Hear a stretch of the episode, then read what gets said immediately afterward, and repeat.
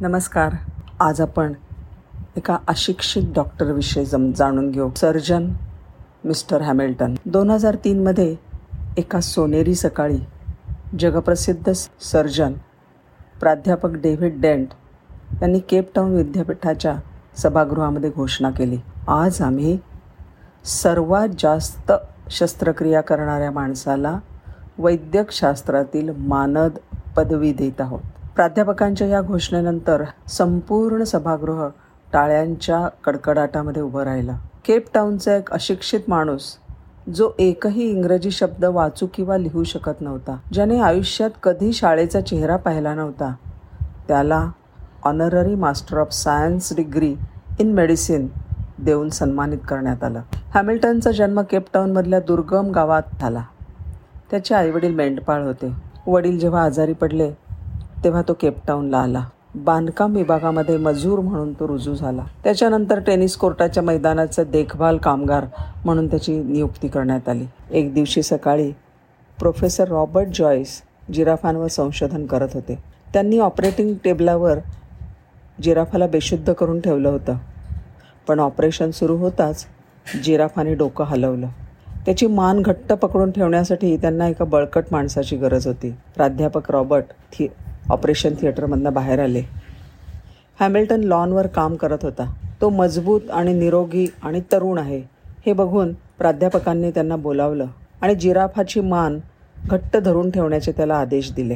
ते ऑपरेशन आठ तास चाललं. ऑपरेशनच्या दरम्यान डॉक्टरांनी चहा आणि कॉफीचा ब्रेक घेतला. हॅमिल्टन न हलता जिराफाची मान पकडून तसाच उभा होता. दुसऱ्या दिवशी प्राध्यापकांनी पुन्हा हॅमिल्टनला बोलावलं. आणि त्यानंतर ती त्याची रोजची दिनचर्याच बनली. कित्येक महिने हॅमिल्टननी दुप्पट काम केलं.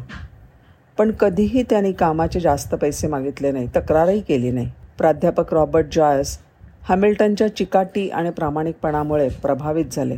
कामाच्या नेमक्या आकलन शक्तीमुळे आणि कामाच्या झपाट्यामुळे त्यांनी विद्यापीठाच्या ऑपरेटिंग ऑपरेटिंग थिएटरमध्ये शल्यचिकित्सकांना मदत करण्यास सुरुवात केली. एकोणीसशे अठ्ठावन्नमध्ये त्याच्या आयुष्यात आले doctor Christian Barnard. Doctor Christian Barna Barnard यांनी हृदय प्रत्यारोपणाचं ऑपरेशन सुरू केलं आणि हॅमिल्टन त्यांचे सहाय्यक बनले. डॉक्टर ऑपरेशन करायचे आणि सर्जरीनंतर हॅमिल्टनला कापलेला भाग शिवण्याचे काम देत असत. त्यांची बोटं स्वच्छ आणि तेज होती. दिवसभरामध्ये तो शस्त्रक्रिया झालेल्या सुमारे पन्नास लोकांच्या जखमा शिवून टाकत असे. ऑपरेशन थिएटरमध्ये काम करत असताना त्याला अनुभवी शल्यचिकित्सकाप्रमाणे मानवी शरीर समजायला लागलं. एकदा पत्रकारांनी त्याला विचारलं तुम्ही शस्त्रक्रियेचं तंत्र कसं काय शिकलात? त्यावेळेला ते म्हणाले I stole with my eyes वरिष्ठ डॉक्टरांनी त्याची हुशारी बघून मग त्याच्यावर शिकाऊ कनिष्ठ डॉक्टरांना शस्त्रक्रियेचं तंत्र शिकवण्याची जबाबदारी सोपवली आणि त्यांच्या आयुष्यात तिसरा टर्निंग पॉईंट आला. एकोणीसशे सत्तर साली. यकृताची धमनी त्यांनी ओळखली. त्यांनी ओळखली ज्याच्यामुळे यकृत प्रत्यारोपण सुलभ झालं.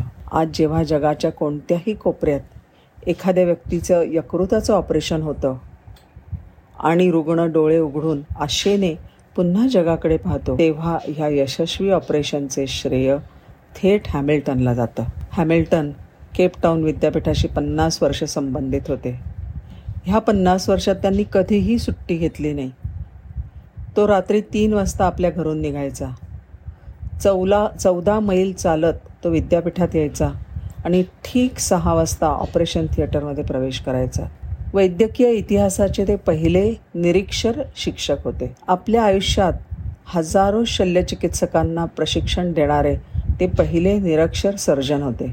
एकोणीसशे एक्क्याण्णव साली ते रिटायर झाले आणि त्यांना माळ्याचं पेन्शन लागू झालं. जे होते दोनशे पंच्याहत्तर डॉलर दर महिना. दोन हजार पाचमध्ये त्यांचं निधन झालं आणि त्यांना विद्यापीठामध्येच पुरण्यात आलं. तुम्हाला माहिती आहे का की हे पद त्यांना कसं मिळालं? त्यांनी फक्त हो म्हटलं. ज्या दिवशी हॅमिल्टनला जिराफाची मान पकडण्यासाठी बोलवायला बोलवण्यात आलं त्या दिवशी जर त्यांनी नकार दिला असता तर? तो जर म्हणला असता माझं काम जिराफाची मान पकडणं नाही तर विचार करा बरं. तिथे फक्त होय आणि अतिरिक्त आठ तासांची मेहनत होती ज्याच्यामुळे त्याच्यासाठी यशाची दारं उघडली गेली आणि तो सर्जन झाला. त्यांनी नुसती नोकरी करण्याच्या ऐवजी तिथे काम मनापासून करण्याला महत्त्व दिलं आणि अशा प्रकारे त्याने वैद्यकीय विज्ञानाचा इतिहासच बदलला. कल्पना करा त्याने जर सर्जनच्या नोकरीसाठी अर्ज केला असता तर तो सर्जन बनू शकला असता का? कधीच नाही. पण त्याने जिराफाची मान पकडली आणि तो सर्जन झाला. धन्यवाद.